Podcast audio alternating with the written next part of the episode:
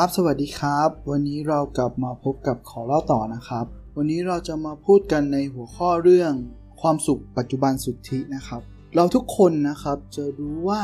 อะไร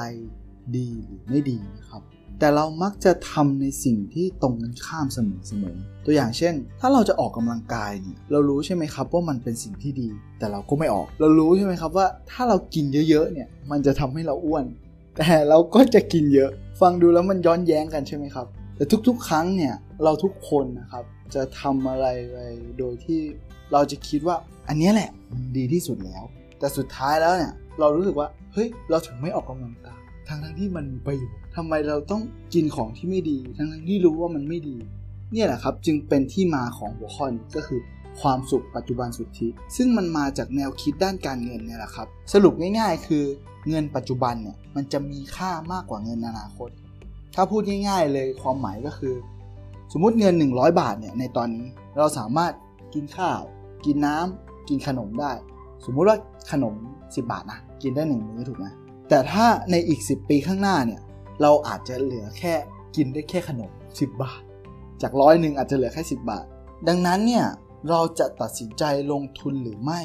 เราจึงต้องเอาเงินในอนาคตเนี่ยคิดมันลบกับเงินในปัจจุบัน ตัวอย่างเช่นเมื่อกี้เนี่ยจากร้อยหนึ่งใช่ไหมก็จะเหลือก็จะเหลือเงินในอนาคตเหลือแค่ 10 บาทถูกไหมทีนี้เนี่ยเราลองมาเปรียบเปยในมุมมองของความสุขกันบ้าง มันก็คล้ายๆกันแหละครับ เพราะความสุขในปัจจุบันเนี่ยมันก็มีผลกับตัวเรามากกว่า ความสุขในอนาคตถูกไหมตัวอย่างเช่น ถ้าเราออกกำลังกายในวันนี้มันอาจจะไม่เห็นผลทันที แต่มันจะเห็นผลระยะยาวแน่นอน ซึ่งแน่นอนว่ามันมันน่าเบื่อมันมันเหนื่อย แต่ไอความเหนื่อยในปัจจุบันเนี่ยมันก็เหมือนความสุขที่มันติดลบ เราคิดซะว่ามันเป็นความสุขติดลบ สมมุติเล่นๆนะว่าไอความสุขติดลบเนี่ยเท่ากับลบ100 แต่ถ้าการมีหุ่นดีใน 1 ปีเนี่ย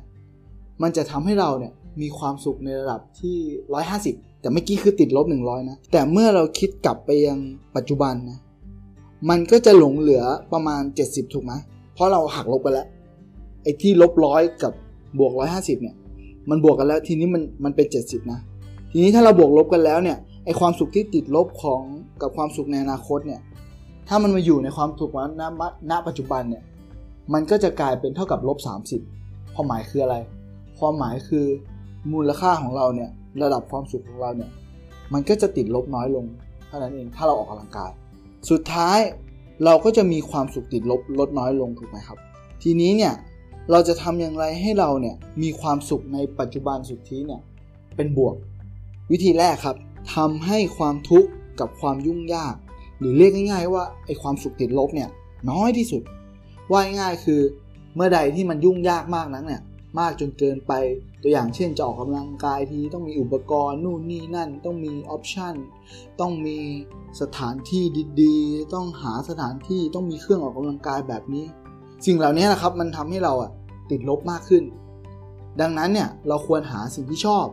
แล้วก็ทำสิ่งนั้นอะให้มันเรียบง่าย ให้มันออกกำลังกายง่ายๆบางคนอาจจะเปิดทีวีปุ๊บกระโดดออกกำลังกายได้เลยทำให้มันสนุกเข้าไว้เนี่ยสิ่งเหล่านี้แหละครับ มันจะทำให้เราอะทำได้อย่างต่อเนื่อง วิธีที่2นะครับก็คือสร้างความท้าทายให้กับตัวเอง ด้วยการตั้งเป้าหมายให้น่าตื่นเต้น ตัวอย่างเช่น เราจะลดน้ำหนัก เท่านี้เท่านั้นให้ได้ตามเป้าหมายของเรานะครับ เพื่ออะไรเพื่อสร้างความมั่นใจให้กับตัวเรา เพื่อเปิดโอกาสให้ เพื่อเปิดโอกาสให้มีคนเข้ามา หรือมีคนที่ชอบเราได้มากขึ้น หรือเพื่อสุขภาพที่ดีขึ้น ประหยัดค่าใช้จ่ายในการรักษาพยาบาลในอนาคตได้มากขึ้น ยิ่งถ้าเรามี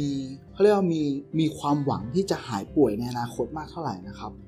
ความสุขติดลบเนี่ยมันก็จะกลายเป็นบวกในทันทีเลยถูกไหมวิธีถัดมาก็คือวิธีที่3นะครับสร้างภาพอนาคต สร้างภาพความสุขในอนาคตไว้ ว่าง่ายคือเราต้องอดทน 5 ปี 10 ปีในข้างในวันข้างหน้า อดทนเพื่อที่เราเนี่ยจะได้มีความสุขทั้งในปัจจุบันและก็อนาคต อาจจะ ลองแบ่งเป้าหมายย่อยๆออกมา เพื่อจะมีความสุขในในระยะสั้นๆ แล้วก็ในระยะยาวเราก็จะมีความสุขเพิ่มมากขึ้น สรุปเลยก็คือทั้งหมดนี้เนี่ยมันไม่มีสูตรสำเร็จตายตัวนะ ซึ่งคนที่สำเร็จในทุกทางเนี่ยทั้งการงานการเงินครอบครัวหรือสุขภาพ เกิดจากเขาทำสิ่งต่างๆ ในปัจจุบันอย่างสม่ำเสมอนะครับ ซึ่งใครทำแบบนี้ได้ เขาก็จะมีโอกาสสำเร็จในทุกๆทางมากขึ้น สุดท้ายแล้วเนี่ยเมื่อใดเราเริ่มที่จะขี้เกียจมากขึ้นนะครับ ขี้เกียจที่จะทำอะไรสักอย่างเนี่ยเราก็ลองมองมองมุมเหล่านี้ดูบ้างนะครับเพื่อมันจะช่วยให้เราเนี่ยขี้เกียจน้อยลงได้บ้าง ก็วันนี้ขอเล่าต่อก็ขอฝากไว้เพียงเท่านี้ครับขอบคุณครับ